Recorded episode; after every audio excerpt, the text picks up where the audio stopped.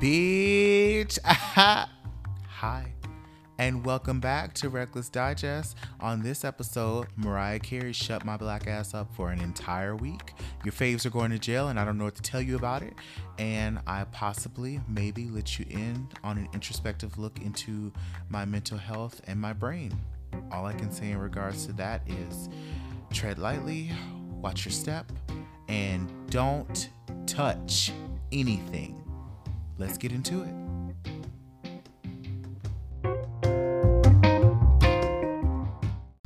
Alrighty, everybody, welcome back to Reckless Digest. I am your host, Patrick Coda, also known as Cake Shop in your father's phone, also known as Thick NATO in your brother's phone. Mind your goddamn business.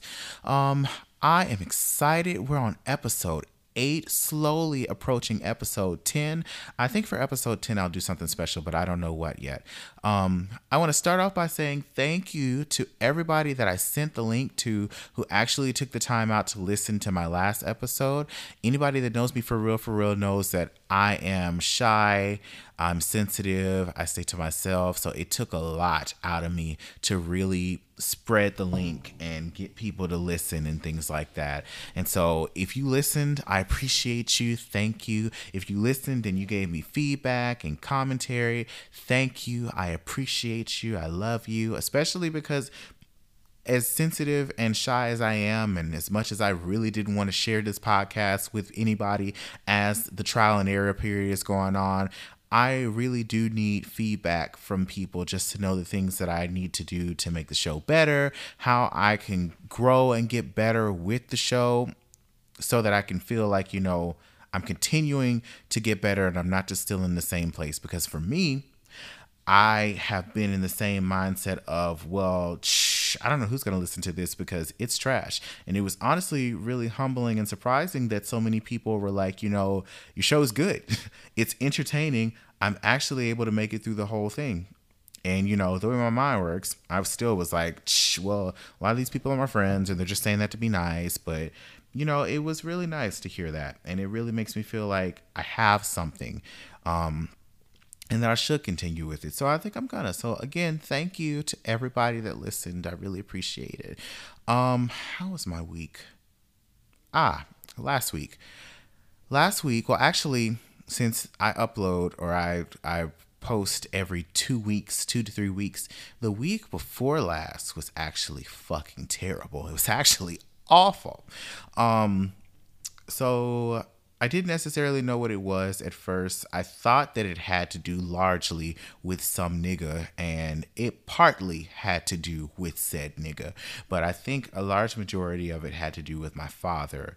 So, um, quick warning I don't usually get into my personal life like that because it's none of your good goddamn business. That and I just don't like sharing my business with people. I don't like people involved. It has a little bit to do with me just not wanting people to have too much access to what goes on in my brain. And I largely don't think that most people care. So but I did say that I'm going to make an attempt to open up a little bit more on things that happen with me and and stuff like that on here. So I'm to share just a little bit, not a whole lot, just a little bit. So my father's birthday recently passed on the 12th of this month and i feel like that had to do a little bit with it as well a lot of it with it actually um, monday was a good day and then i came in on tuesday and something was just off and I don't know what it was. Something triggered me, something set me off that day, and it was just downhill from there. And so I, um, I deal with depression. It's been something that I've dealt with since I was a little boy, since like eight or nine. Um, and the way that my depression works is that it comes in throws. So I go through medium to sometimes upper highs and I go through very low lows, but the lows have been spread out a lot further lately. They don't happen as often, but when they ha- when they happen, it's bad. And the way that they happen is Um, something will happen, something will set me off, something, anything and it'll start with me just being sad and I won't know why I'm sad. I won't be able to it's not something tangible that I can, you know, or not at first. It won't be something sometimes it is something that I can put my finger on that's making me sad and but sometimes it's not. So it won't be something tangible that I can put my hands on that's why I'm sad. So it starts like that and I'm sad. And the sadness progresses to something to like an irrational sadness to the point where I feel like crying and I don't know why. I'm just at my desk emotional and sad, or I'm in my room emotional and sad. That'll progress to anger and irateness. And then once I've used up all of that emotion and tired myself out, and that's gone through my head and through my body, it will get to the final stage, which is just overall numbness. So I don't feel anything. I I don't which you know, I don't emote regularly as it is, but in that moment it's just full numbness. I don't feel anything. I don't really talk. I don't want to to converse with people. I don't want to be touched. I just usually stay to myself.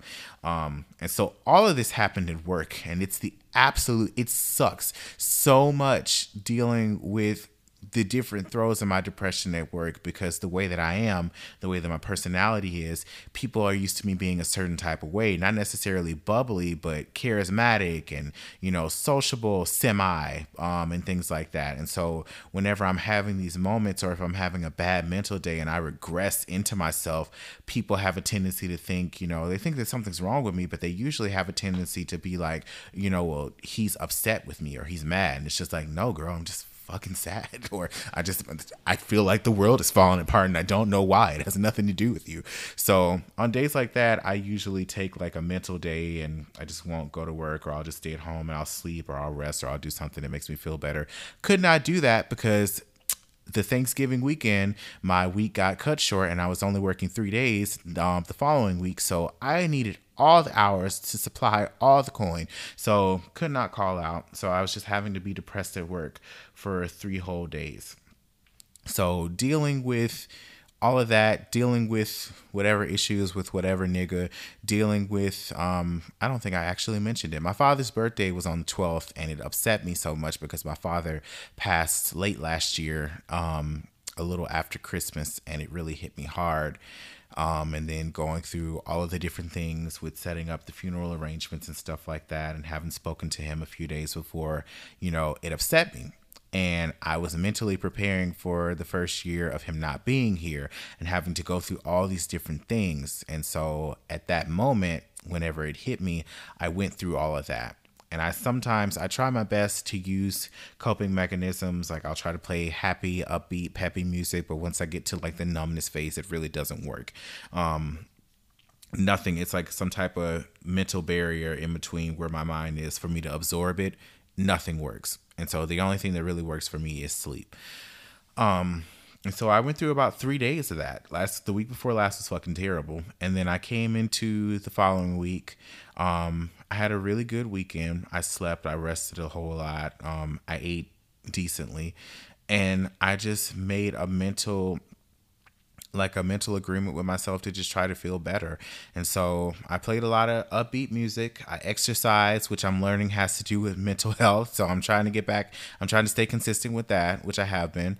Um, and on Wednesday, the day before the holiday, I wore, I looked super cute. I wore this really nice neon yellow hoodie. It was really, really bright, so bright. Um, this really bright red hoodie with eyes at the top that I had not even opened from three years ago when I bought it. Um, some black slacks and some shoes. And I looked really, really cute. And I just wanted to I really like color, but I don't wear it a lot at work. And so I really just wanted to emote in that moment, like how I was. And I wanted to spread that color deep inside of myself into my personality and just and just feel good. And I did. And so Wednesday was really good for me. And I've been I've been good since then. I'm still dealing with the throes of of, you know, my father not being here and and these niggas still being trash, but you know, it is what it is.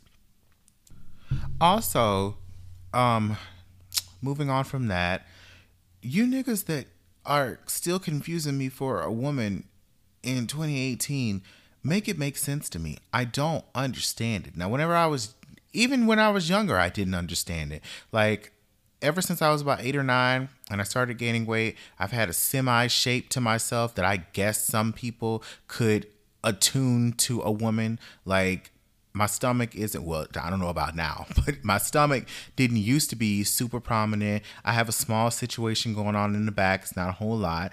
Um, and so if you like look from your peripheral with your bad eye i guess you could say that i look like a female or i'm shaped like one. But my shape aside, I've had a lot of niggas look me in my face and refer to me as ma'am or or all this other stuff, and I'm just like, I'm a whole entire nigga. Like I'm a real nigga. So I don't I don't understand why people like I don't know if it's like are y'all saying that I'm pretty or are you saying that black women look like men? Like which one is it? Because it doesn't make sense to me. Like I I don't know if I'm supposed to take it as a compliment or not, but I don't know.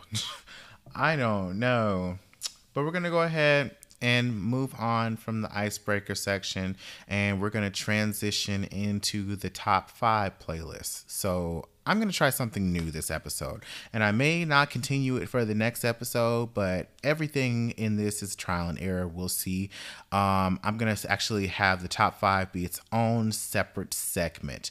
Um, and we're going to see how that goes. So we're going to go ahead and hop over and get into top five in five right now.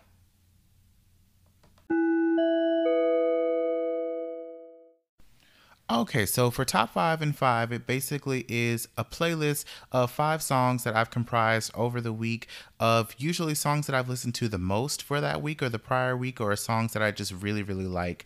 Um, I'm going to have five minutes all together to list each song. So one minute dedicated to each song just to detail the structure of the song, things that I like about the song, things that I don't like about the song, stuff like that. So originally, top five, used, it was just top five of the week or something like that.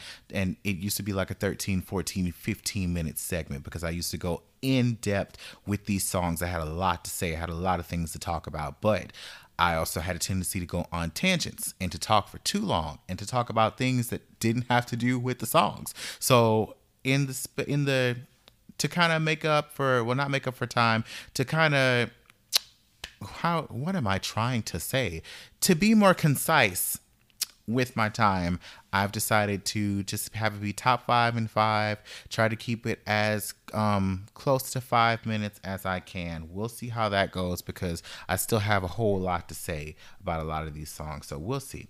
So for right now, like I said, it's going to be five minutes, one minute dedicated to each song. I have my handy dandy um, stopwatch here, and we're going to go ahead and start now. So, number five on the list for this week is Jhené Aiko, You Are Here, which also happens to be the name of this week's episode. Yay! Anyway, so You Are Here is from Jhené Aiko's most recent album, Trip, that came out in 2017. It also happens to be my favorite song on that album.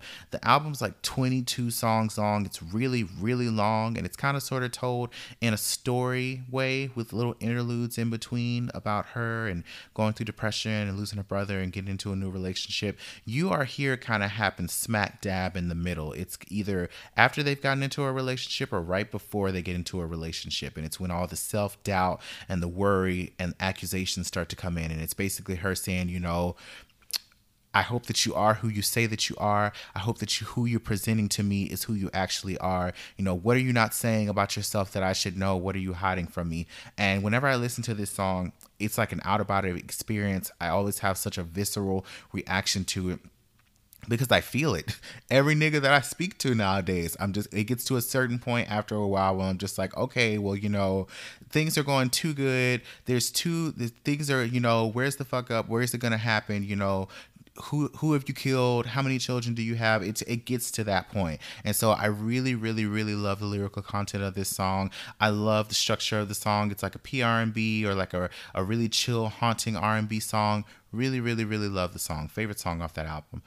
Number four is her against me. Now this is not from her most recent ep but the ep before this one. It's a just a regular R&B song with like trap beats.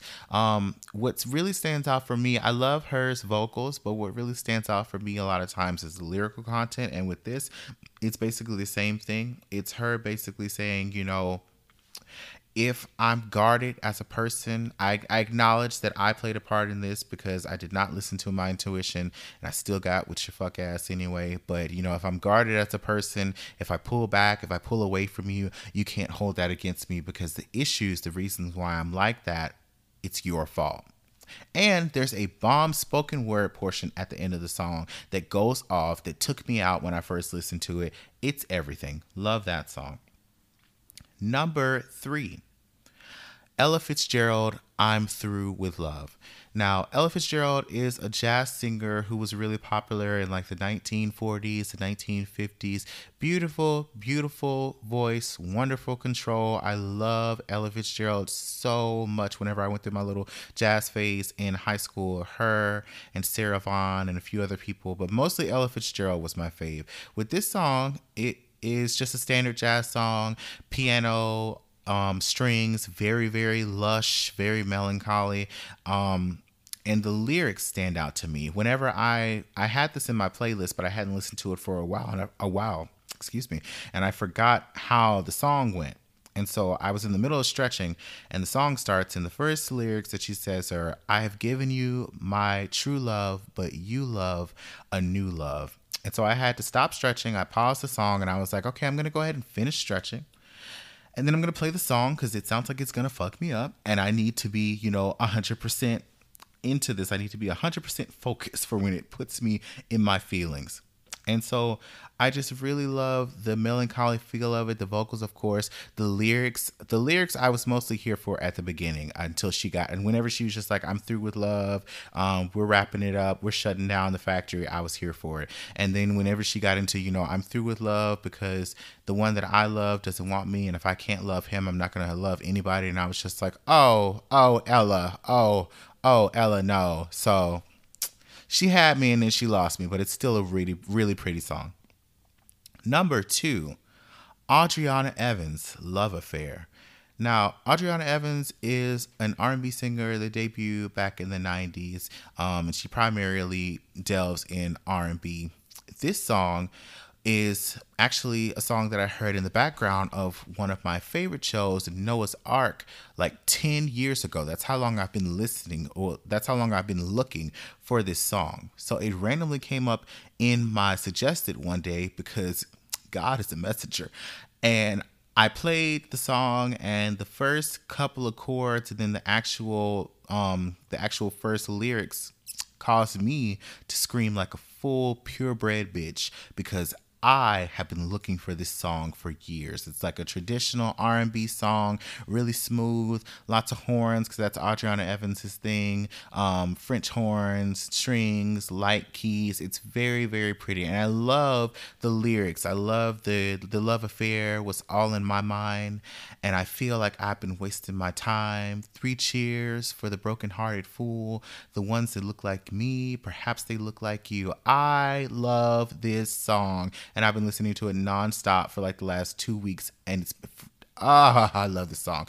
Anyway, number one on the list, something to talk about by Booty Luv or Booty Luv if you are of the UK descent. Now, Booty Luv is a duo from the United Kingdom. They were really big in like the 2000 the mid 2000 era, like 2007, 2008. They had a lot of hits and they mostly are in the dance electro um genre. They mostly they mostly do dance songs. And something to talk about is basically in the same vein. It's an upbeat electro dance song, really club oriented, club oriented, uh, four on the floor type of vibe. Really upbeat, like I said. And I really love the song because the lyrical content is really inspiring and it's something that I listened to a lot in high school to get me through a lot of different things that I was going through with bullying and ugly niggas with no teeth and it really you know helped me get through that time in my life and it helped me through the time whenever i was depressed a few weeks ago. You know some of the lyrics don't let nobody hold us down. You got to get up and shout it loud I listened to that a whole lot. So I really, really love this song. And I'll never forgive the UK for not giving Booty Luv the shine they deserve. So that is going to be it for top five in five. Just like before, I'm going to go ahead and include all of the links for all of these songs in the description area if you want to go ahead, check them out. expand your musical palette, bless your ears, all that good stuff. It'll all be in the description section, and we're going to go ahead and move on. All right, so we're going to go ahead and move into the next segment, which is going to be talking points. Now, a good bit of you who've been listening for a little bit know that originally this was the pop culture segment and it was titled Pop Rocks and All the Things You'll See on the Internet. So I went ahead and changed that up just because the pop culture segment is low key, mid key, my least favorite segment of the show, just because usually it's a lot of dumb shit that I don't care about. Um, and whenever I research it, it'll usually be a couple of weeks out before I actually start recording. So either I've forgotten or I don't care. Um, so I'll be on here sounding like I don't know what I'm talking about. So I decided to change it up a little bit and turn it into talking points. And it's basically me talking about, I still talk about stuff in on social media and pop culture and things like that, but the majority of it is me talking about things that I like. It's a lot of Mariah Carey.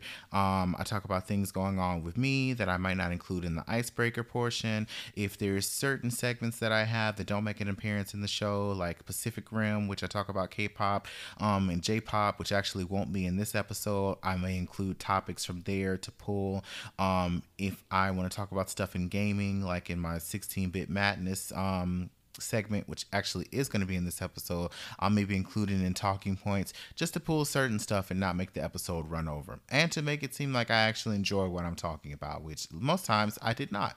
So for this, we're going to go ahead. I think I'm only going to pull two topics. So the way talking points works is that I have this beautiful black wide brimmed fedora and I have all of the topics individually written down on little sticky notes. I place them in the hat and then I pull from them and then I whichever topic I pull is basically what I'm going to be talking about. However, there's been a lot of Mariah Carey stuff going on. And like I mentioned in the last episode, Mariah Carey is excluded from the rule of me only really pulling two or three topics. She's always going to be talked about if something is going on. Point blank, period. I'm not pulling Mariah Carey from the hat. She is the hat. So Mariah Carey is the exception, and that's what I'm going to lead with. And then just to save for time, because I know I ran with that Mariah Carey stuff last week or last week. Um, the last episode, I ran over a lot with Mariah Carey. So I'm going to talk about, I'm going to talk Mariah Carey for a little bit, hopefully not too long. And then I'm going to pull two topics for this week. And then I'll go ahead and go through um, and list off all the topics that I had in the hat that I did not pull to talk about this week. So I'm gonna go ahead and try to make this Mariah Carey news as quick as I possibly can. Favorite, um, favorite quote on the show: "Control the things that you can control in your life. Acknowledge the things that you cannot control, and adjust accordingly." So if you are not a fan of Mariah Carey, if you don't give the slightest white Christmas fuck about anything that's going on in her life, this will be the point in the show where you would skip. I'm not gonna be mad at you. Now my fave, Mariah Carey, did go ahead and finally release her album Caution back on November 16th. Um, I have low key, lowest of keys, um, C major dragged Mariah, but not necessarily dragged. I've had a lot of opinions about a lot of the stuff that Mariah has been doing, and I've had some opinions about the person or people that have been choosing to release certain singles that don't make sense. However, did I purchase Caution?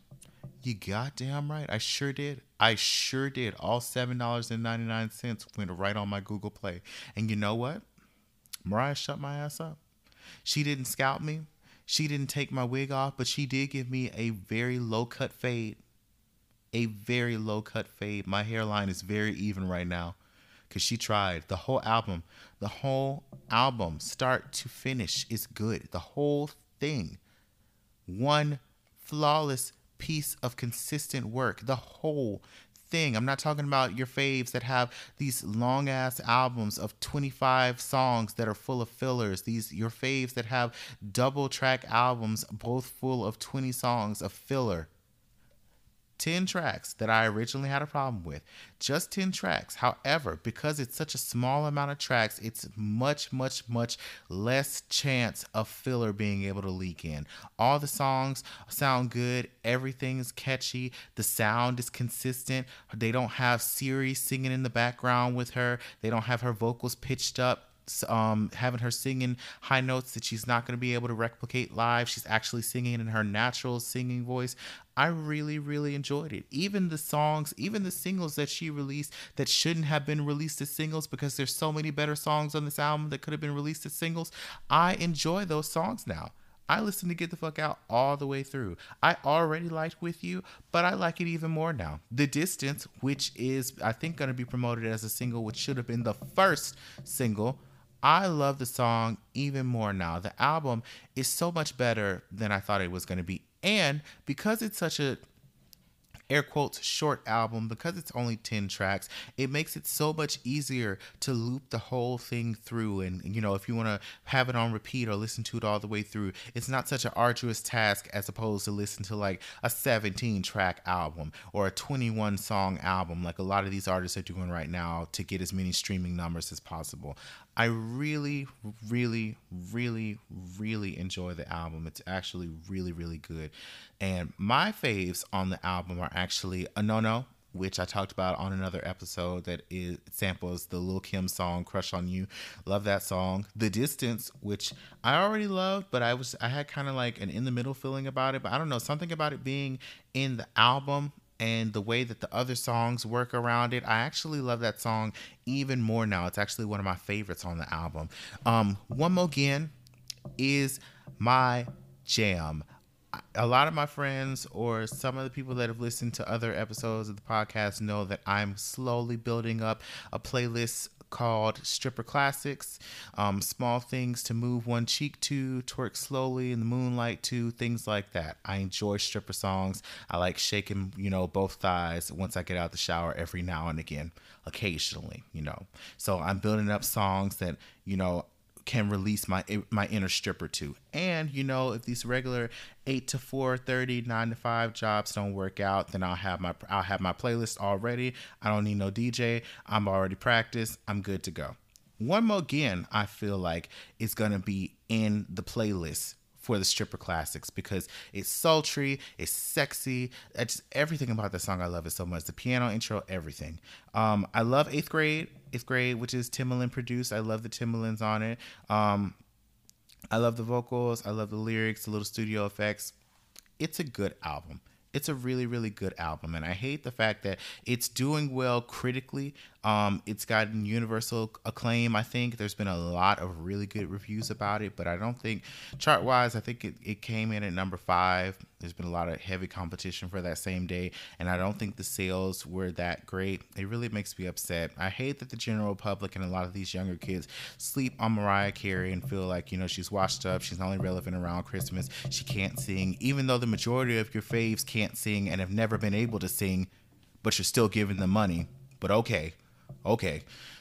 I just I I I really wish that more people would give it a chance because vocally she sounds good on the album. Pen game is still strong, lyrics are bomb, musical musical melodies and things like that, production it's all good. So, caution, I was pleasantly surprised. Whole album, start to finish, no skips. Even the one song that I don't particularly care for too much, um, "Giving Me Life," it's still a really good song, and it has to. I have to be in the right mood for it. A lot of most of the lambs are going up for it because it reminds them of another album cut from an album that she had called Butterfly, called The Roof. It's just okay to me, and I don't like Slick Rick actually repeating the name of the song and then go Mariah Carey. I, I don't know. It bothers me for some reason. But whole song, start to finish, all good. No skips, no filler.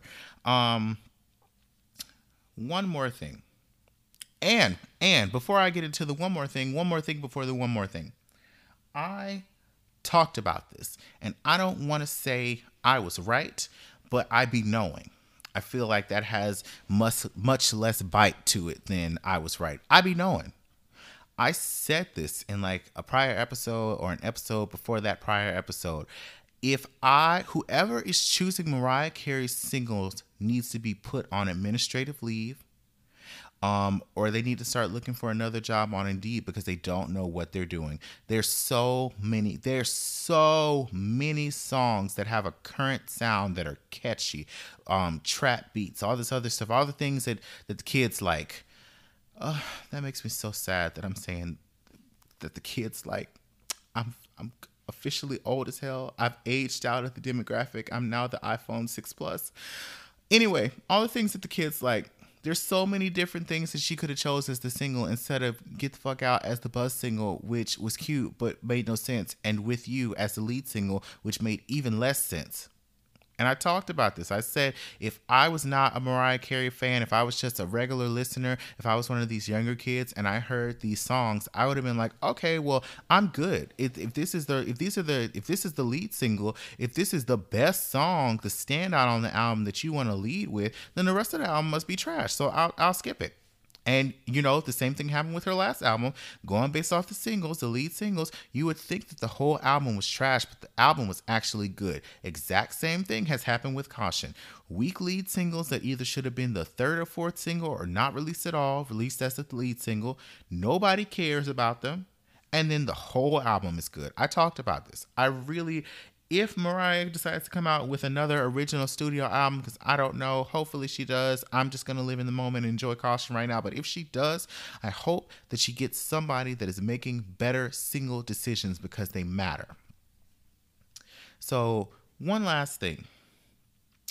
I'm not particularly pleased with the way the promo was handled for this album. So she announced her promo schedule the same day as the album release for Caution. And I would have really preferred if she had done like promo either a week leading into Caution or two weeks leading into Caution, only because a lot of people, I know Mariah Carey doesn't care about this because, like I said, she has all the accolades, she sold all the albums, she has all the sing- the number ones. It doesn't really matter. But I know that she wanted the album to be successful, and the uh, the record label wants the album to be successful. So I would have preferred if she had started the promo promotion like a week or two weeks before just to be like, hey, my album is coming out. I have this album coming out and it's really good. I'm proud of it. It's fun. It's catchy. Just because now that she's released the the actual promotion schedule on the same day as the album, and she's going to be going on Good Morning America and Power 106 and The Breakfast Club, or I don't know if she's going The Breakfast Club, all these other all these other different things. But at this point, the album's already out. So if people are knowing about it and finding out about it, and they decide to stream it, they decide to buy it,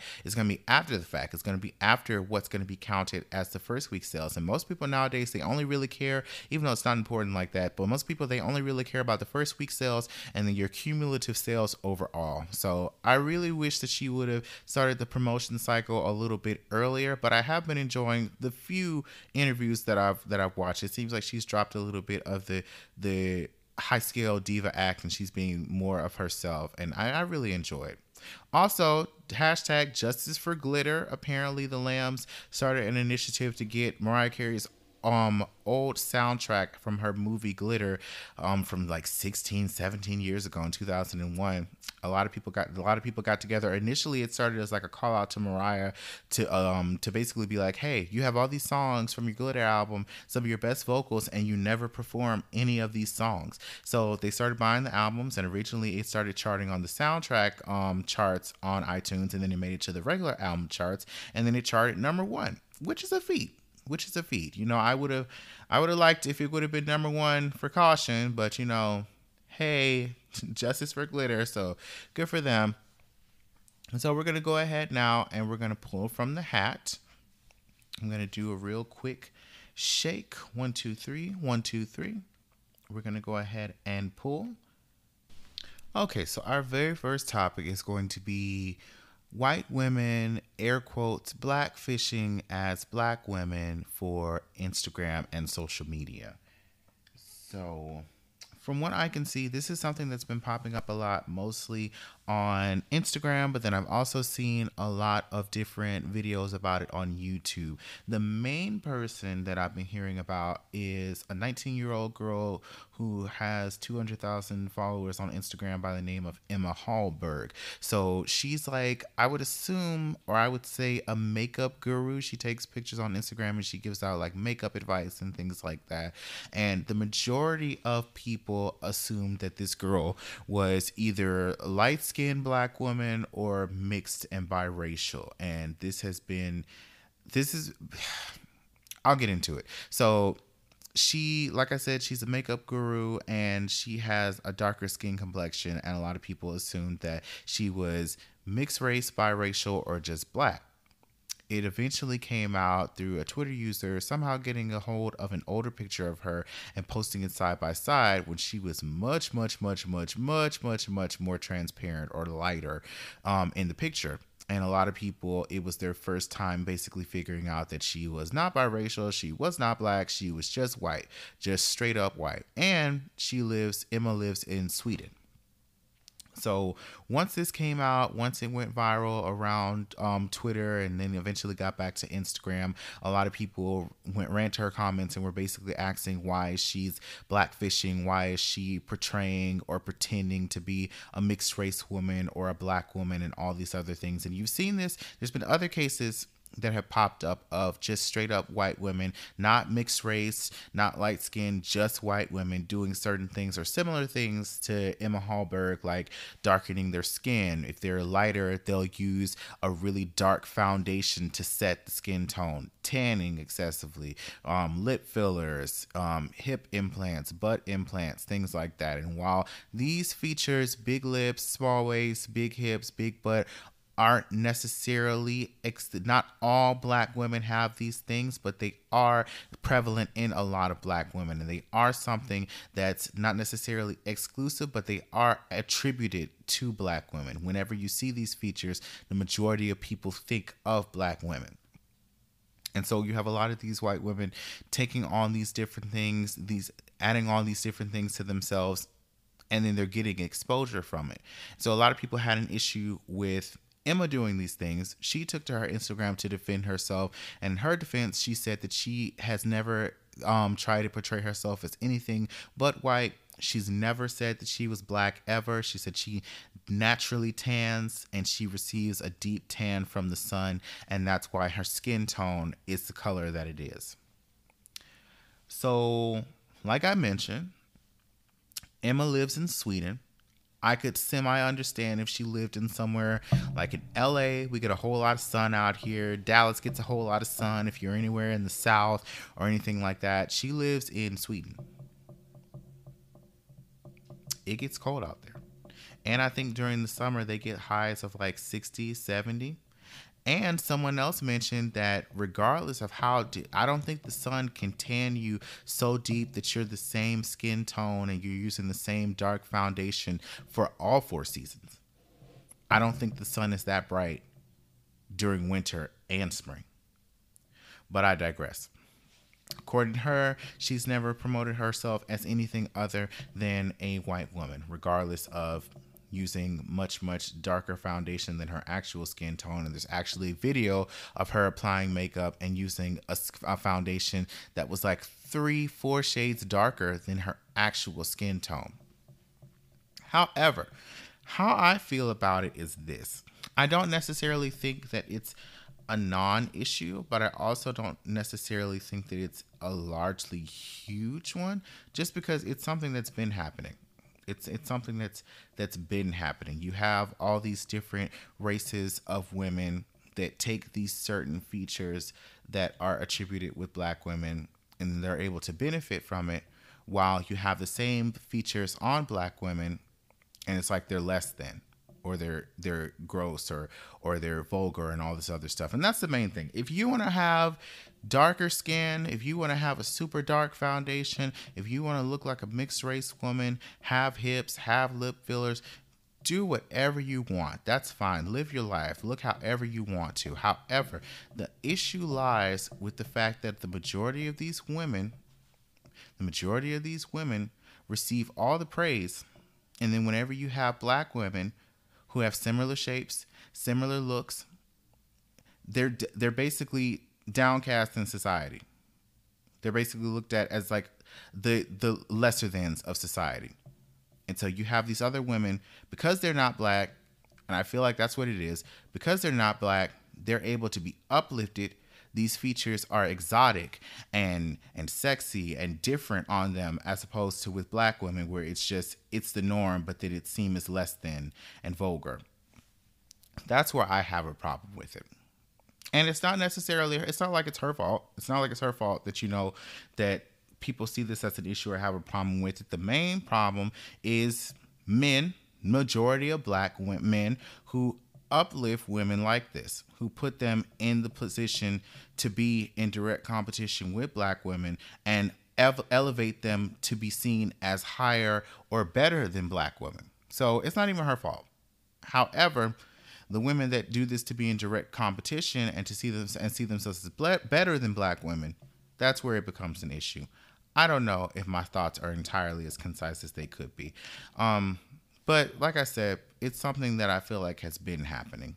And, you know, as long as you have men that will continue to vocalize their preference for people other than black women, for features that are attributed to black women on other races of women, then it's going to continue to be a thing. You're going to get and someone else made a good point. They said that white men aren't necessarily looking for these distinct features on these women. They're not asking for these features or um, requesting requesting. These aren't things that they're looking into in regards to like women they want to date and women they want to marry. So it's a particular set of people that they're trying to gain the attention of and trying to pander to.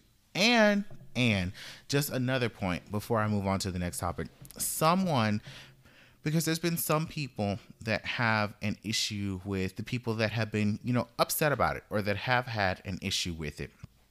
And someone mentioned in a comment something along the lines of, well, you know, I don't understand why people have a problem with this. It basically it might be her showing that she loves black culture, and maybe this is showing that you know black culture and the black female form has made it to the mainstream, and you know people idolizing and wanting that. Isn't that a good thing? Also nobody says anything when when black women want to have blonde hair or straight hair or weave or blue contacts and all this other stuff isn't that appropriating white features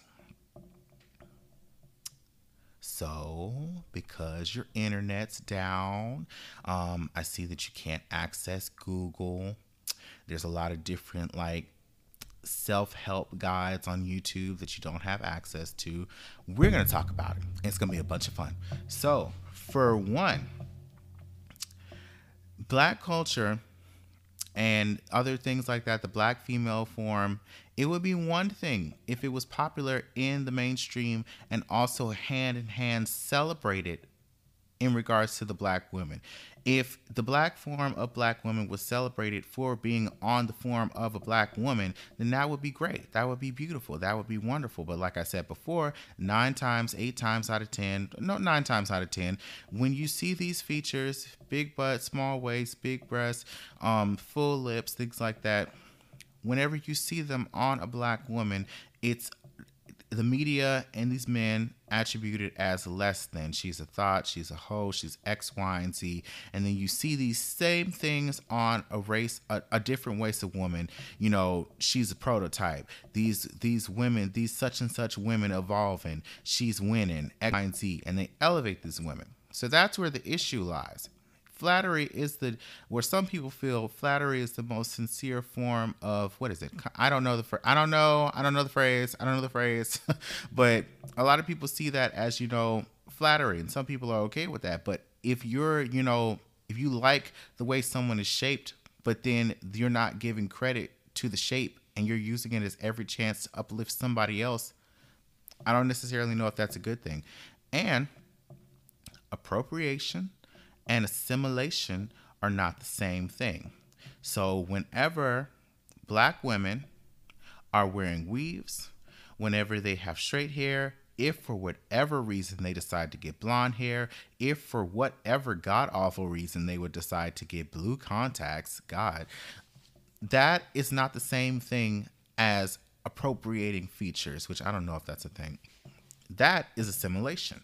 And the way assimilation has worked towards black people is that for decades, black people, black women specifically, have been told that everything about them is less than, disgusting, unattractive, unkempt, down from their features, hair exclusively, and things like that. So if you've been told for 60, 70 plus uh, years that your hair is unkempt, it's undesirable, it's nappy, X, Y, and Z, you need to, you know, make yourself look presentable, then you're going to do that. And it's been something that's been happening since like since slavery ended. I would say maybe since before slavery ended, with black people and black women straightening their hair to try to look more less like a negroid. So assimilation and appropriation, not the same thing. But again, I feel like it's an issue, but it's also a non-issue. I feel like it mostly is just gonna have to do with holding certain people accountable that want to uplift these women but also downplay black women I feel like that's where it's mostly going to start and then moving on from there. Emma and all these other white women that want to have these different shapes and darker toned skin and lip fillers that make them look like Bozo the Clown, they can do whatever they want. The same way people can wear braids and box, box braids and all this other stuff, you can do whatever it is that you want. Just understand the different levels of privilege that come with you having those features and you wearing those hairstyles and you doing things that don't necessarily translate over to black people and black women, especially. That's the main thing. But we're going to go ahead now and we're going to go ahead and move into the next segment because I don't know if I did black women justice with that. I'd very much like to forget. So we're going to go ahead and shake. One, two, three. We're going to pull the last topic, which is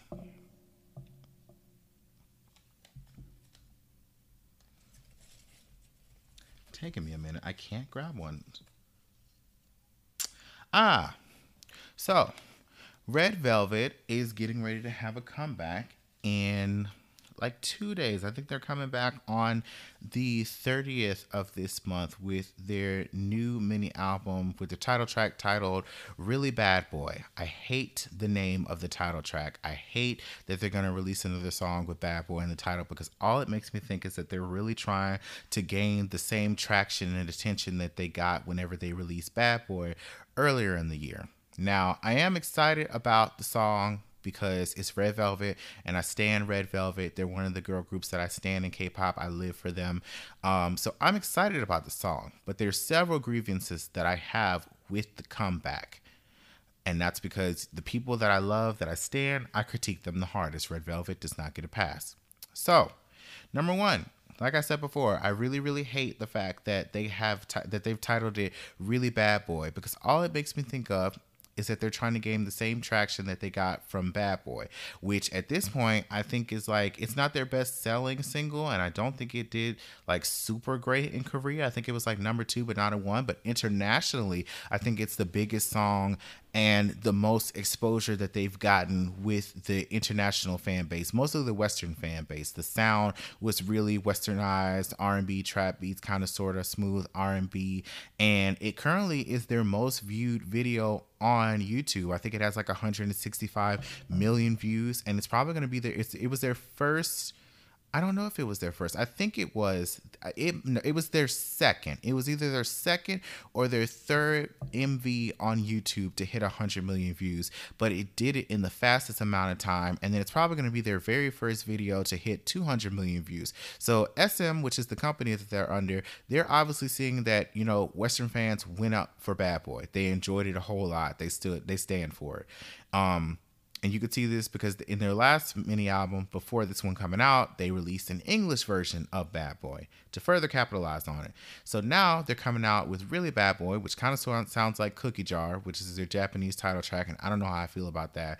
And i'm just kind of like i really hope that it's not like a recycled a recycled song or a recycled theme which is what i'm scared that it's to be However, I know for a fact that it seems like it's going to be a recycled concept, which I'm really sad about. I really, I love Red Velvet so much, and I really stand for them being out here killing niggas. I really do. I love the fact that they, I love the growth from their Russian roulette music video where they were killing each other over a nigga. And then they decided, you know what? Let's kill these niggas and we can get pizza. And so they started killing these pizza boys, taking the pizza and taking their t shirts for Pizza Boy. And that's, you know what that is? Growth. And I live for that. However, I don't want any more semi dark to dark um, concepts from them because it's it's getting old at this point. And I'm tired of them releasing um, singles in like November, close to December, and then they have October October teaser pictures and October concepts. Y'all are sitting in front of a um a um a pumpkin, a jack o' lantern, and it's about to be December. All it makes me think of is that basically y'all, because the same thing happened last year with Peekaboo. They released Peekaboo like the early part of November, right after Halloween had passed, and it would have been the perfect time to release it. And all it makes me think of is that y'all basically realized that Twice owns October. They debuted in October, and I think consistently, I may be wrong, but consistently they always have a comeback or they do something around October. So all it makes me think of is that y'all are basically being like, hey, this was supposed to be for October, but y'all already know which holes was all up in that month, so here it is. And it just, I don't know, it just bothers me. It just bothers me. I don't know if I'm the only person that thinks that. But I am excited to see the song, um, see the video, and I'm excited to see the song. I really hope, I said see again, hear, hear with my ears the song. Um, I hope that it's good. I hope that it does well um, in Korea. Korea doesn't really go up for like their velvet songs. They mostly stand for their upbeat, cutesy red songs, which I also stand for, but we'll see. I'm hoping that it does good. So, that was the very last topic of the two that I pulled. We're going to go ahead and now go down the list of the other topics that I have in my hat that I did not get a chance to talk about. So, Jennie from Blackpink solo, um, underwhelming, disappointing, much like a lot of Blackpink's um, music. It was what I was. Th- it was what I thought it was going to be. Um, I don't like the song. I don't like the dance. I don't. I still don't understand. But Homegirl got like 38 million views in one day on YouTube. Blinks blinks are out here, so it is what it is.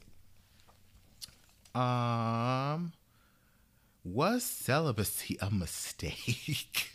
so I had I had this thought recently um after an interaction with some guy where I was just like, you know, I don't know if celibacy if deciding not to date and deal with these niggas was a good idea because there's so many things that I can't pick up on. There's so many um, social cues that come with flirting and dating that I just don't know about because I've been, you know, quarantined off from these niggas. And so I, I was questioning if celibacy was a mistake, if it was the right choice for me to make or not. But I think, I think I, I don't think I'll throw this one away. I think that I'll keep this for next week or assuming that I would have an episode uploaded next week. I'm going to keep this one for the next episode and I'm going to put it back in the hat to see if we pull it then. Um, Bhad Bhabie versus Iggy. Oh, I'm so glad I didn't pull this. I really don't care about this. Somebody needs to beat that little girl's ass. I can't stand her. Can't stand her. Uh. And last but not least, Tekashi Six Nine arrested. Also, don't care about this. Not concerned with Rainbow Ricky getting picked up. That's what happens when you go around perpetrating, being a fake ass blood. You're not actually about that life. Constantly trolling with real thug ass niggas. That's what happens and this this comes back to something a, a, disagreement that I had with my best friend. We had a discussion who we thought was worse, Azealia Banks or Tekashi Six Nine, and I said I think that Tekashi Six Nine is worse, and she could not believe it. And my thing was this: I understand that Azealia Banks is basically trash. She's ultimate down in the sewer liquid garbage. She said everything about everybody, every type of racist, homophobic, transphobic, xenophobic, just gross comment that you can think about. However, that is the realm that Azealia Banks has basically stayed in. She's an online troll. She clocks in at our job at Claim. She works in the same department as me. And then once she leaves Claim, she gets on her um her computer and she trolls because she's not a rapper at this point there's only like five people listening to our music. I'm one of them, unfortunately. Help. Um, and and that's it and you know a lot of it a lot of uh, what happens a lot of what she says it doesn't necessarily you know outside of making her look a fool and outside of you know unfortunately for the people that like to place uniform blame on blame on all black women or all black people for one ignorant ass person that may be something that negatively affects people. But outside of that her words don't usually negatively negatively affect anybody but herself. With Tekashi the comments that he's been making, the beef that he's been in, the really slick ass stuff that he's thought to say to these people that are real gangbangers, that are really out here in these streets doing real ass illegal stuff and not just rapping about it or having other people that are bloods and gang members in their in their entourage, even though they're not, that can affect people that could get somebody shot or killed. It could have got somebody shot and killed. I heard he moved his dressing room for a video shoot he was going to do with Kanye West and Nicki Minaj. He switched rooms with Nicki Minaj. Somebody shot in that dressing room. Nicki Minaj could have been shot. The FBI picked him up whenever whenever they arrested him, and they did it and moved him for his safety because the people that he had in his entourage, all of who he's fired now, were planning to kill him. They were going to kill him. So I feel like he's worse because the stuff that he says and the people that he says it to, it has real life consequences, like his life. So I don't feel bad for Rainbow Ricky. Um, when you do clownery, the clown comes back to bite, and it bit hard. So that is going to be the end of talking points. I'm going to go ahead and take a real swift break, and then we'll be right back. Okay, so we're going to do something different really quick. This isn't a normal thing that I usually do for the show, but to break the fourth wall just a little bit, I cannot figure out how to, I can't find the exact timestamp of where to edit this this recording in to make it kind of splice and seem natural, but I really want to say this, so I'm going to go ahead and do it anyway. We're going to call this segment leftovers because this was something that I thought of after the fact um, that I couldn't include in, so it was it was a leftover of the meat of what I said. So in talking points, I brought up Emma Hallberg and how people were accusing her of blackfishing and, and how people were upset about it. Originally, I said that I didn't necessarily think that it was a non issue, but I didn't necessarily know if it was something that was worth if it was something super upsetting or worth outrage. I've kind of sort of changed my tune on that because to an extent, I kind of understand why people would be upset about it. And even though it is something that has been happening, it's something that's been happening in the media, it's something that's been being perpetuated um, by women and being embraced by black men. At the same time, I understand why people or black women are upset about it because it plays into the erasure of black women in the media. And that's largely perpetrated by the one drop rule, which is stupid, horrible, racist, terrible rule that I really wish America and mostly I really wish black people would let go of where it's basically if stupid things like if you are if you have any black in you, then you're black. Period no no addressing of you know any type of lineage or any other type of racial background. If you have black in you then you're black. If your father's black then you're black. Stupid stuff like that. Stupid things like that where people are now including and i feel like i've talked about this before things where people will assume will call rashida jones um, who is very clear very clearly to anybody who would not know that she's a mixed woman looks like a white woman woman, but people would uh, embrace her or say that she is a black woman. Or someone like a Mariah Carey, who looks a little bit more racially ambiguous, but she still looks like a white woman. But if you see stuff from her debut, um, baby pictures, she looks like a mixed race child. But you have people that refer to Mariah Carey as a black woman and include her in lists and things with full black artists and address her as a black woman, even though she's a mixed race woman. She's not a full black woman. So it plays into that and then it makes it even worse because you already have these issues when it comes to mixed race women that are being um, listed and given opportunities um, for that should go or would normally go to black women. And it's upsetting because whenever it comes to this type of erasure and this type of listing or this type of the one drop rule when it comes to the fluidity of blackness when it comes to black women you don't necessarily have the same issue when it comes to black men. When it comes time to cast black men, nine times out of 10, everybody knows what a black person looks like. And that's largely why people are upset about um, Dwayne Johnson wanting to play. I forget what the name of the character is. He's some big some, something Joe, something in some old Disney um, movie. I forget the name, but he's wanting to play this this this black character that was in this old Disney cartoon, I think. And a lot of black men are upset about it because they're like Dwayne Johnson. He a lot of people consider him black, but he's not. He's mixed race person. I think he's like Pacific Islander, and he might also be black. if he's black at all. I, I don't really know. I just know he's fine. Um, so a lot of people are upset about this. But whenever you push other mix, if whenever you push mixed race and biracial women into spaces or into roles that would normally go to black women, and you pass them off as just black, then people don't see an issue with it, or they feel like black women or dark skinned black women shouldn't ha- um, complain about it, or there's nothing you could do about it, or they just fit the role better, or they just look better, just look better. So if you have, if you already have this issue where black women are competing for visibility with biracial and mixed women and lighter skinned women, and then you also bring into the um the fold white women who are darkening their skin to also be held up on a platform by by black men and in competition with actual black women. I could see how it would be an issue and it would just be another instance of here we go again. Here's another something again. So i just wanted to point that out. We're going to go ahead and move into the next segment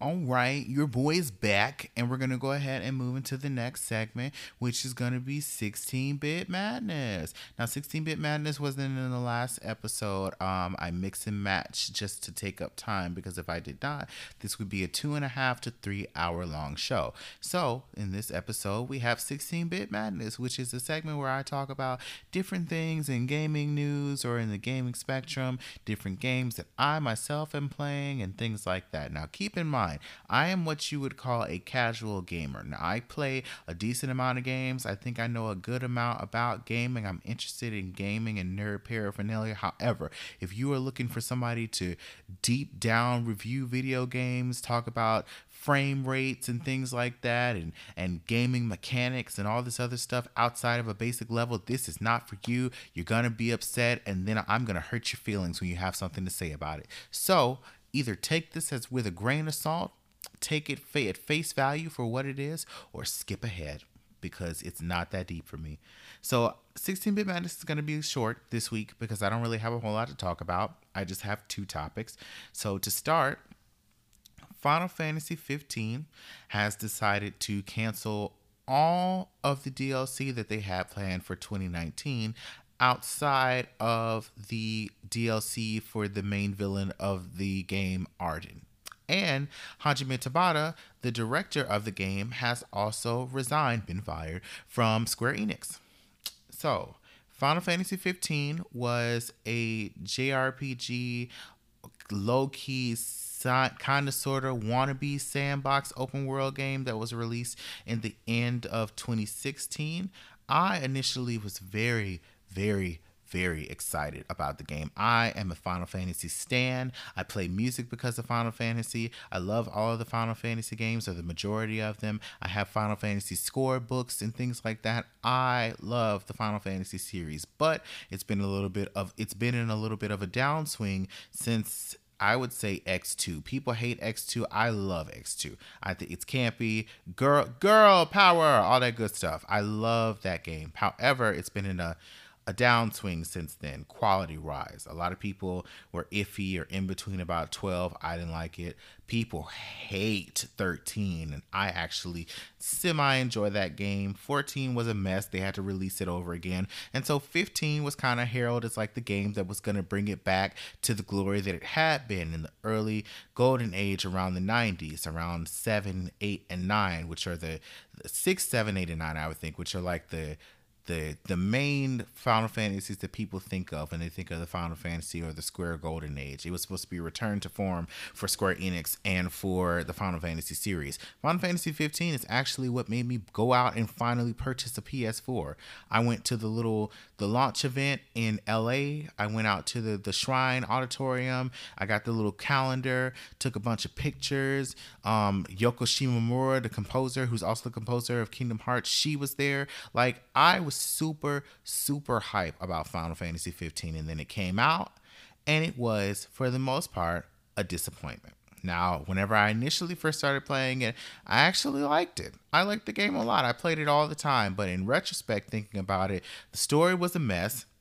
It didn't really make any sense. It was largely unimportant because, you know, this, there were so many different side quests that pulled you away from the main quest all the time that the majority of people don't even necessarily know what the story is about. And they decided to take out large pieces and patches of it to then put it back in in the form of paid DLC or most times free DLC later on to extend the life of the game. So we had like 60% of a full game as it was and then they were releasing these DLC to expand upon the story. And it was done in such a blatant way. There would be times where the characters or the party members would just randomly up and leave the party and go somewhere else, and then they'd come back. And I was just like, okay, Square, well, this is obviously something that's going to be explained in the DLC that you're ultimately going to release, but y'all could have been just a little bit more subtle about it.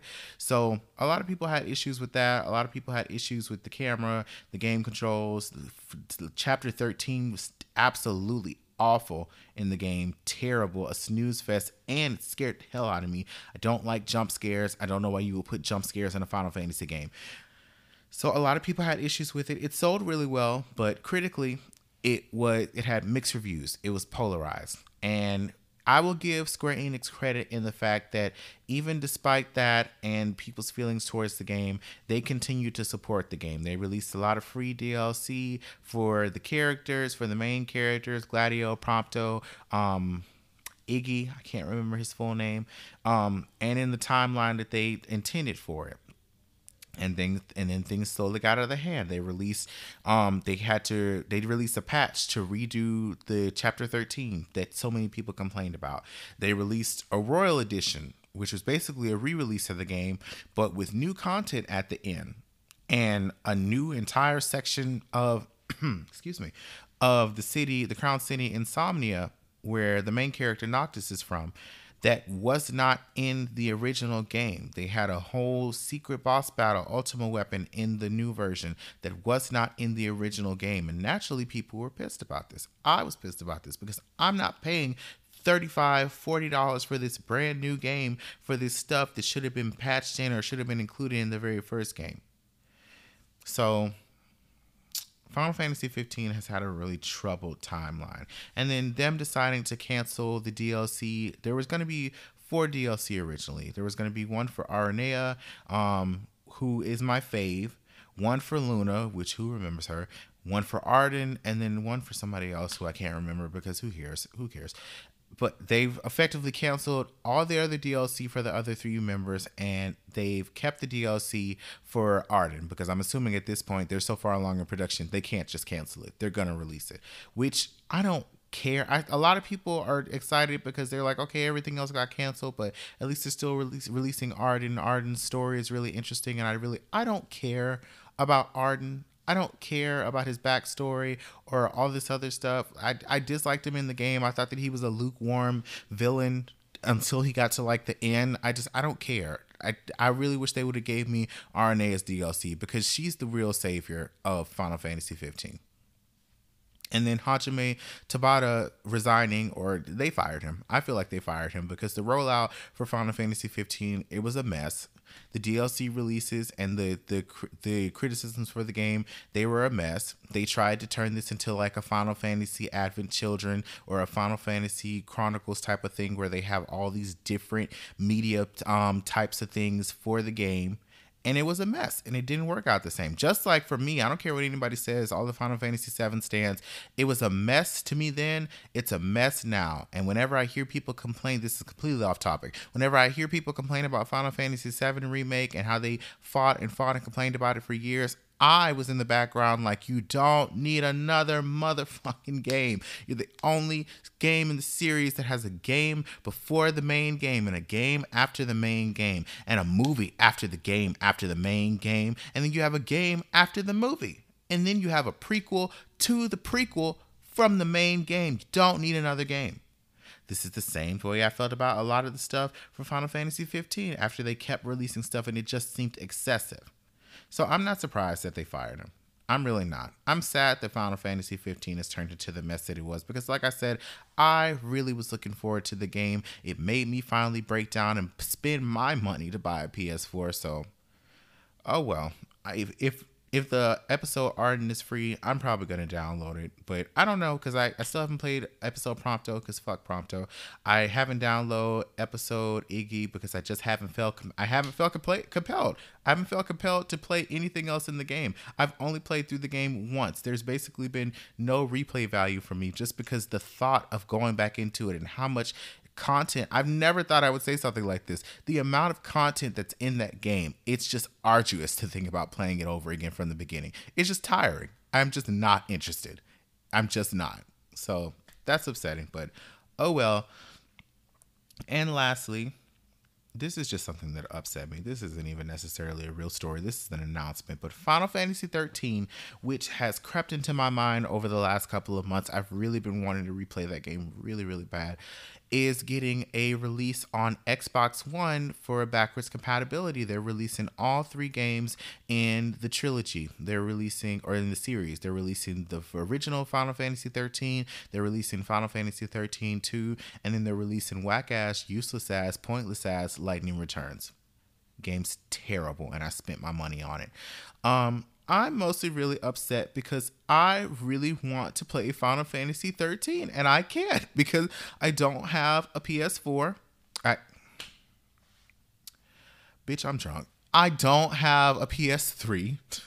Um, our Xbox 360 is basically on the way out. Homegirl is in the hospice, so I can't buy an Xbox 360 version on and then play it on the Xbox 360. And we have an Xbox One, but it's my sister's and I don't want to buy that game and then have to play it on there. I just don't. I want my own. I want it on my own console.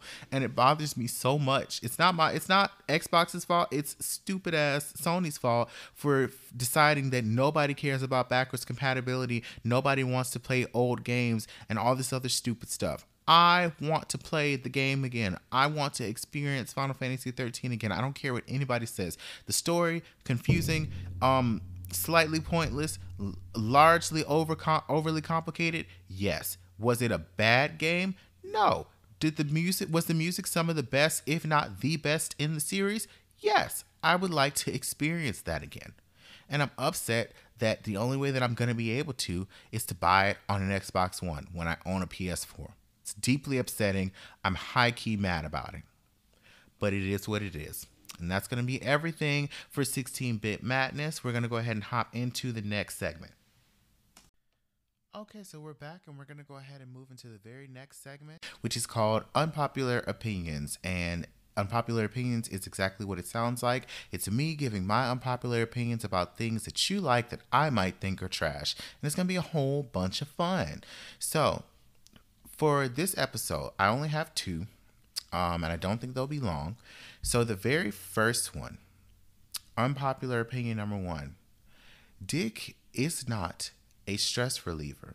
If I decide to, to confide in you about being stressed, about feeling overworked, or about feeling just overwhelmed with my life, don't respond to me with, "Oh, it sounds like you you just need to, you need to get some dick." What? like whenever whenever people say that to me i literally feel my neck physically start to pull into my chest as i start to regress into myself i legit try to turn into a whole sea turtle and pull into a fake shell that i make for myself to avoid the rest of that conversation because it's it's not i it's not something that's gonna relieve stress for me outside of like maybe four or five minutes. Not necessarily saying that whichever nigga I decided to lay down with, that sounds odd. It would be for like four or five minutes. It's just that I would have, I would be stress relieved for like four or five minutes afterwards. But there's stress that comes with that because what's attached to the dick? A nigga. And what comes with that? Niggas that don't know how to communicate, niggas that lie, niggas that cheat. I, that's more stress. And I know somebody is probably like, well, you know, you don't need to. I'm not. Whenever I say you need to get some dick, I'm not saying you need to like date a whole nigga or go out with a nigga. Just find a nigga that you like and you know be friends with benefits. Ah ah ah ah ah. No no, can't do that. Can't do that. Too sensitive, too emotional. Not set up for that life. That's even more stressful. That's even more stressful for me. Why would you say that? So either way, it does not work out. Either way, it doesn't work out for me. So instead of saying, hey, sounds like you need some dick, how about you say, hey, you know what you need? A vacation. you know what you need? A livable wage. Do you know what you need? For California to decide that you deserved affordable rent costs. All of that, I just got so calm. I just I got just got it was like being enveloped in a warm hug, saying all those things. You know how do you know how much stress that just took off of me? So say those things, speak that into my life instead of speaking random dick into my life, because I feel like I'll be okay without that. All those other things, I need that though. I need those things. So that's number one. And number two,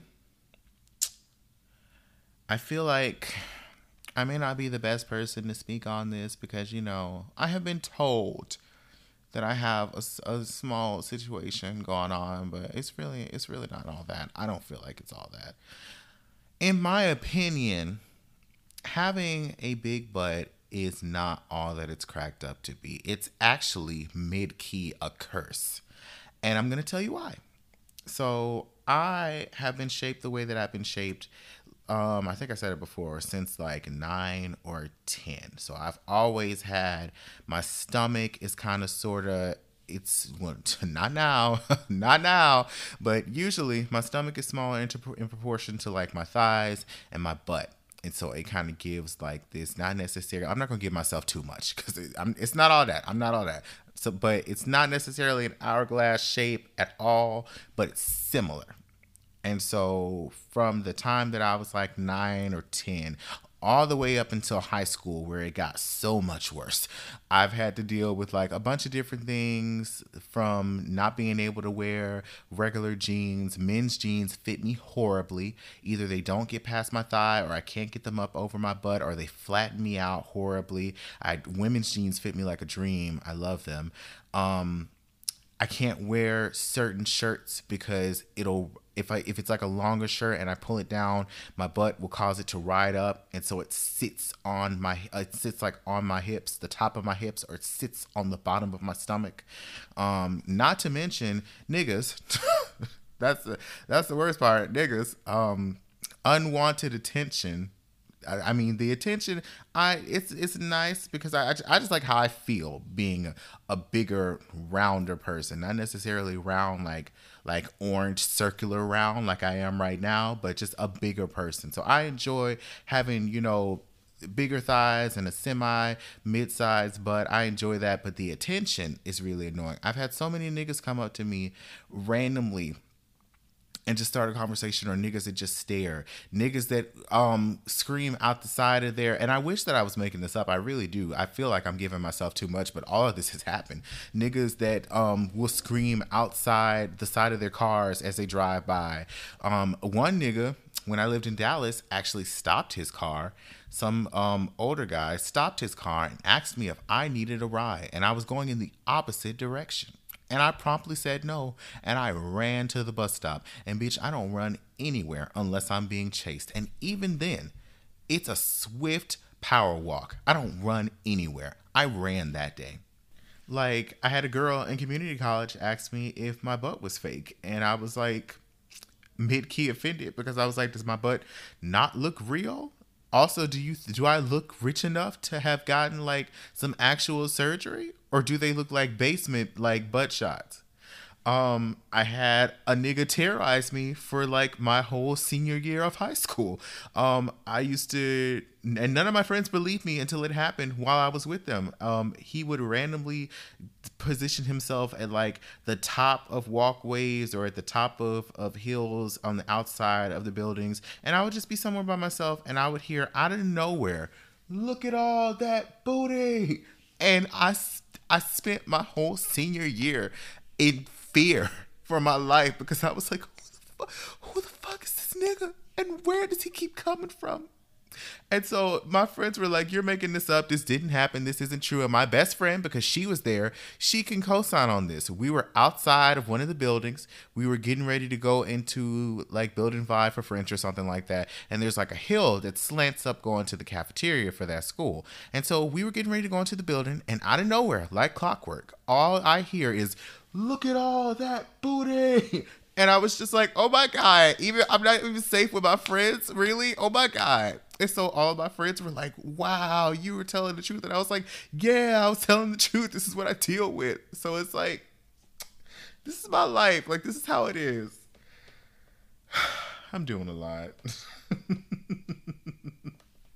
But it's real though. And then on top of that, I can't sit in like chairs like regular people sit in chairs. I have to position myself. I have to prepare. I have to say a swift prayer with the Lord. I got to have spectacular aim because if I sit, if I just randomly sit down, my my thigh is going to catch on the chair or my butt is going to catch on the wrong side of the chair. I might slip and fall. It's just it's a lot. It's a lot. It's a lot on me. So it's not it's not all that it's cracked up to be. It's really not. It's it's it's a curse. It's a curse to to have all of this. With great power comes great responsibility, and it, it's a lot. Like I be going to Target trying to put on regular pants, expecting them to just fit me, and then they don't.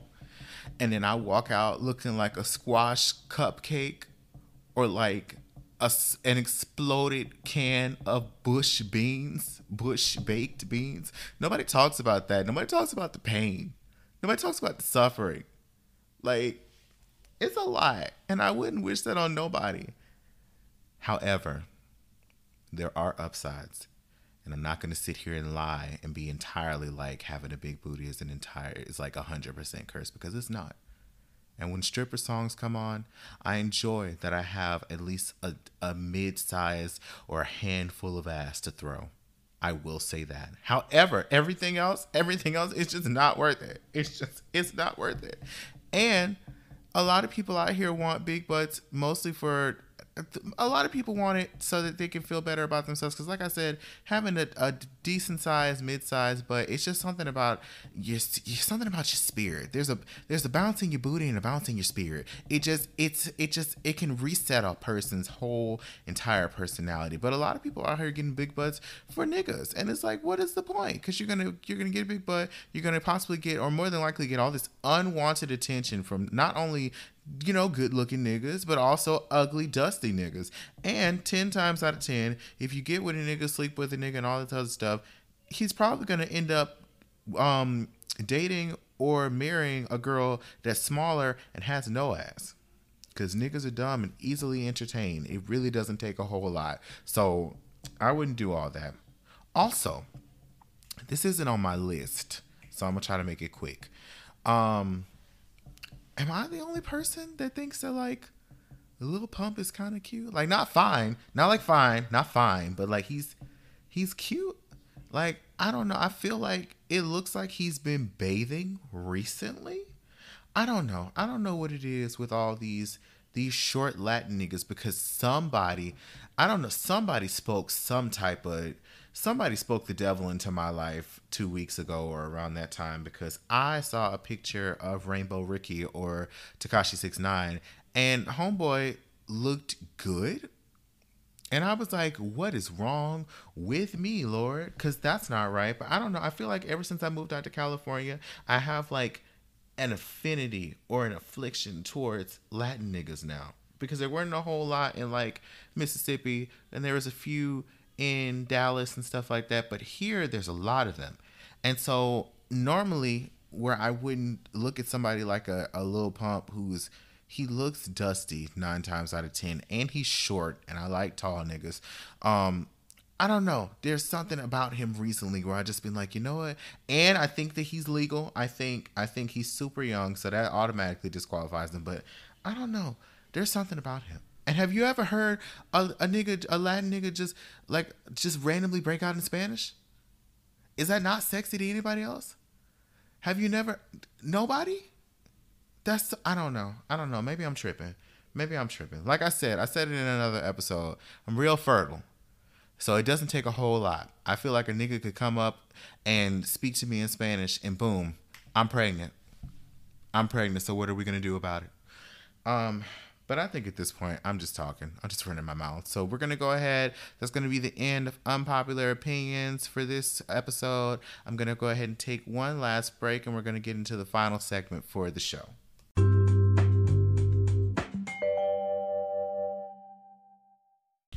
Okay, so we are getting closer and closer to the end. We've made our way to the final segment of the show before we get into the closing, and that is thank you, I love you, fuck you.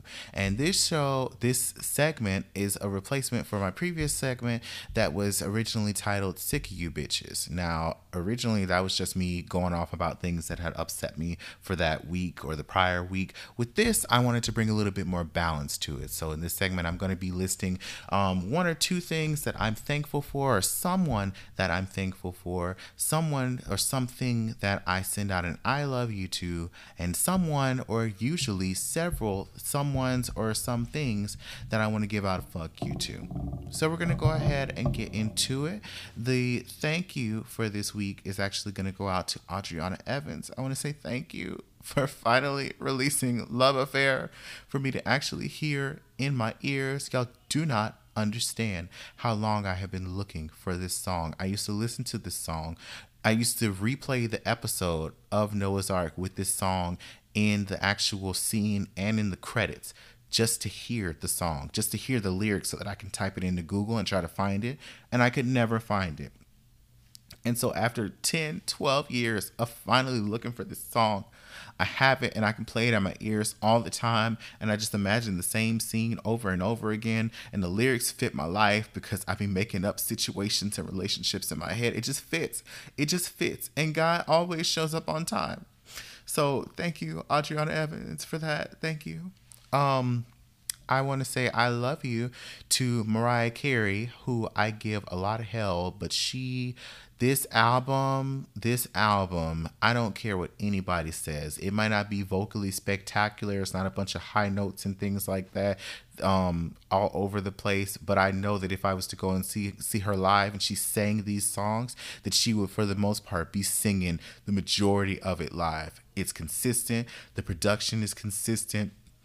It's current. It doesn't sound dated. The lyrics are good. It's just good it's just good and I needed it in my life. This is right now the soundtrack of my life and I appreciated it. So I love you, Mariah Carey, for this album. And now we're going to go ahead and move into the fuck you portion, which I have several. So to start, fuck you to 85 to 95% of anybody that owns an automobile in the state of California. I don't understand how the majority of y'all are on the road legally, but you are. And I'm sick of it. I'm sick of my life being in danger every single time I go outside. I don't under I know that we have a lot of wildfires out here, but it does not make sense that every single time I step outside, all of you niggas drive like your house is on fire. Constantly. Every single day somebody's house is on fire. And so they have to turn on their um, turning signal in the middle of the lane as they try to get over. They have to cross over four lanes of traffic on the interstate going 95 because somebody's house is always on fire. That's just how it is. It's California. I drive defensively. I will hit my brakes and let somebody go and do whatever before I'll try to jump in front of somebody because, bitch, it's not that serious. However, a lot of niggas out here have made it that serious and it really upsets me, but that's how I have to be. I feel like I've, California has low key turned me into an aggressive driver. I can't tell you how many times I've been on the interstate, which I hate being on the interstate here because of traffic and everything else. I can't tell you how many times I've been on the interstate and I've had um, a lane get, um, getting ready to end, and it's like a lane that you merge into as well. I can't tell you how many times people will see that the lane is ending. And they will continue driving full speed in an attempt to get to the front of people at the lane not caring about, you know, endangering their life and everybody else's. And usually I would just let people speed ahead. Recently, I've just been like, you know what, bitch? Let's risk it all together. You know, I'm not gonna let you get in front of me. You saw me to the back of the line, bitch. Now, because if I decided that I was just gonna hit a swift turn on my car and flip my shit over and take me and you out, then you'd be mad. You'd be dead. I'd be dead. But you'd be mad. And you say I was wrong. And then there's other there's several places in California because California loves this. There's several places out here where there is no street light there's no traffic light and so all they have is stops they have all they have is stop signs. So you basically have to stop at the stop sign and you know you have to have some type of common decency to be like okay well i just got here. You've been at this stop sign so i'm to go ahead and let you go. I'm to go ahead and let you turn if you're turning and then i'm to go because that's what we're supposed to do. No. Niggas will get to the stop sign after you've been sitting after a car just turned in front of you and you're getting ready to turn and then they zoom in front of you zoom in front of you. So now I've had to start whenever people start to whenever people get to the stop sign and try to do like the little halfway stop and roll through, I have to hit the gas. I have to cut right on through. And then I have to make sure that they see me mouthing, cursing them out so that they know no, no, bitch, no, you saw me. You saw me and you decided to go anyway because you don't care because you're rude as fuck. So fuck everybody or the majority of everybody that owns a car in California. Y'all niggas make me sick. Um, secondly, the second fuck you goes out to um any and every Mariah Carey fan or undercover racist Mariah Carey fan who had an issue with Mariah Carey taking a picture with Colin Kaepernick. So I think it was about a week ago, maybe two weeks ago. Mariah was, it was probably a week ago. Mariah Carey was up at a radio station doing promo for Caution and she happened to run into Colin Kaepernick. So she decided to take a picture with him and they post, she posted a caption that said, I'm so honored to have met and talked with um, Colin Kaepernick and all this other stuff. And there were a lot of positive comments. A lot of different blogs reposted it, but there was also a decent amount of backlash from. You can guess who it is. I'm not. I'm trying not to to you know make certain comments about certain people or to talk about race because you know how people feel when black people talk about race. So this time I'm not going to mention it, but you know who it is. Um, certain fans felt a certain way about her posting a picture with Colin Kaepernick, and they left certain comments like, you know, I'm un- I'm unfollowing you. I'm not buying the album because of this. You know, Colin Kaepernick's no hero. You're my idol, and now I'm throwing away all your seed. Okay, girl, and and what else? What else is on?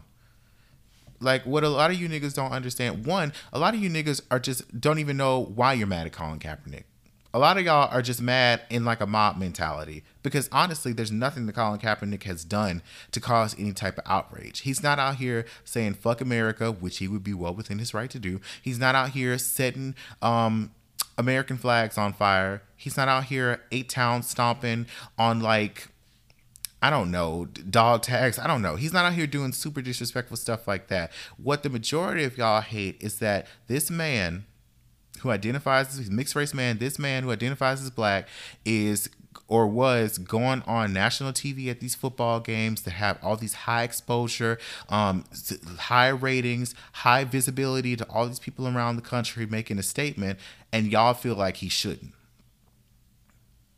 That's it. That's it. Yeah, there's no there's no proper place to protest, and y'all know that. You just have an issue with the fact that he decided to do it on a platform that has high visibility, and that's why you're mad. But a lot of y'all don't even admit that, or you don't even know that. You're just mad because everybody else is mad. So, back to what I was saying in regards to Mariah Carey all saying things like, oh, I'm unfollowing, I'm not buying the album, I'm gonna get rid of all my other albums. Okay, what y'all don't know is that Mariah Carey has already made her money off of America. She doesn't need to make any more money. So if you're throwing away the albums that you already bought, okay, well, she already made her money from that. And she's still making money from the publishing from those songs that she wrote. You're not going to buy Caution Okay, she's already sold a whole bunch of albums she doesn't need to sell anymore. Okay. And you're unfollowing. Okay. And like and I don't understand how a lot of y'all a lot of y'all are stuck in like the the early 1990s when Mariah had first came out and it was obvious that she was being pushed to appeal to the mainstream air quotes white people um but if you took a look into Mariah's history, if you took a if you listen to interviews, if you are actual fan, if you listen to who her vocal influences that she list, listed were, if you took a look at the people that she had singing in the background with her and that she still has singing in the background with her, the producers that she worked with whenever she finally got divorced and was able to make her own decisions and was able to have more creative influence in her her um music and her writing. If you take a look at the dancers and the different people that she had in her music videos and that she has dancing with her, you would know where Mariah Carey's sensibilities lie. You would know who she's really here for. Mariah Carey's mixed race, she's biracial, her mother is white, but her father is black. And ethnically, I think that Mariah identifies with black people. She's always been surrounded by black people. She's always made music for the most part after her first couple of albums that has been in the same vein as R&B, targeted toward, made by, created for black people. So I don't understand how y'all are surprised that her politics, even though she doesn't speak on it smartly because of this, because people get mad about it. I don't understand how y'all would think that her politics don't align with something along the lines of somebody who would support a Colin Kaepernick and his message. Obviously, y'all don't know nothing about Mariah Carey. Obviously, y'all not no real ass fans. Fuck y'all. And lastly, the last fuck you is going to go out to any and everybody who has decided to lead someone on or waste someone's time. Now, I feel like I've talked about this on the show before, possibly whenever this segment, which was originally titled Sick of You Bitches, but I'm to talk about it maybe one more time. So, I've had a lot of situations, or I've been put into a lot of situations where I'll have someone pop up in my life unexpectedly or pop back into my life and I'll feel like my time is being wasted or they'll I feel like I'm being led on. They'll be smart. It's like a push and pull type of situation. They'll do certain things where I to me I feel like it gives the impression that they're interested in me, they like me. And nine times out of 10, I feel like these things are in my head, but a lot of times I'm starting to follow my intuition and, you know, realize that it's not it's not just something that I'm making up. It's true. However, the upsetting part is that nine times out of 10, even if it's not in my head, it doesn't go anywhere. Nothing comes to fruition because it's essentially just, I, I never, people seem to never get past the infatuation pay, phase with me where they actually want to put something into practice. They actually want to do something or get to know me.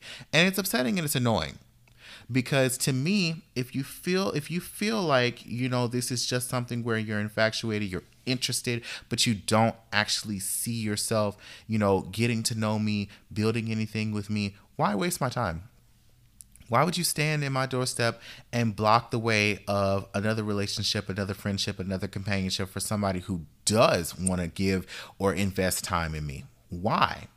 That's so selfish. Why would you do that? And it's upsetting because whenever stuff like that happens or whenever things like that happen to me, it unfortunately gives me a really negative or a really ambivalent outlook on people. And once I get that way, once I once I feel like, you know, you're doing things for the benefit of yourself and you don't care how it affects me or how it hurts me, then that changes my opinion about you. There's a lot of people in my life um, that I feel a type of way about and that I feel like have hurt me in certain ways. And it changes around our relationship. And I don't necessarily know how to change that back. And it's upsetting. It's upsetting, you know, dealing with somebody and being close with somebody and feeling a certain type of way. And then after a while, you get to the point where it's not the same. And you feel like, you know, whenever, whenever they reach out to you, there's a wall built up and you can't necessarily figure out how to break that down but it's not necessarily your job to do that because you didn't start the issues. I am going to stand by that. I don't go out here looking for not nan nigga. I stay to myself. I don't bother anybody. I don't go out here looking for anybody. So 10 times out of 10 if anybody is in my face about anything, it has been initiated by somebody else. It costs zero dollars to leave me the fuck alone. We wouldn't have these issues so, fuck you to anybody who deems it necessary to lead people on or waste time. And I think that's it. Um, we're going to go ahead and lead on to the closing so that we can close out the show.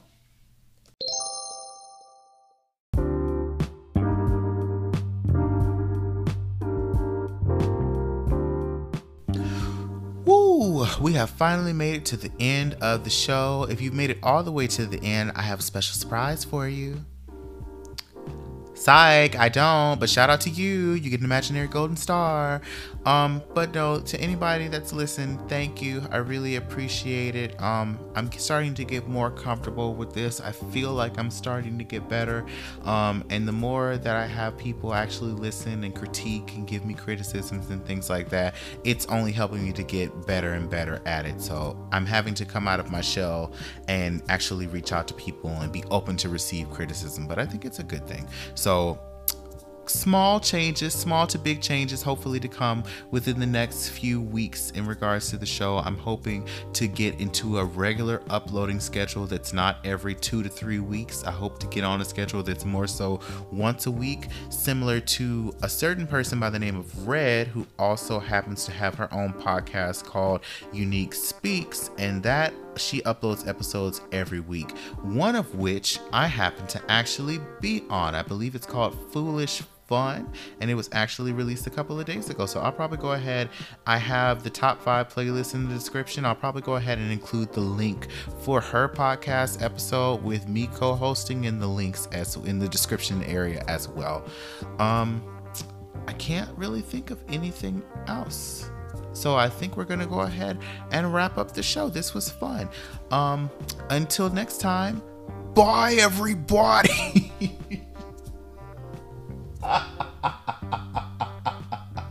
what the fuck is wrong with me? Bye y'all.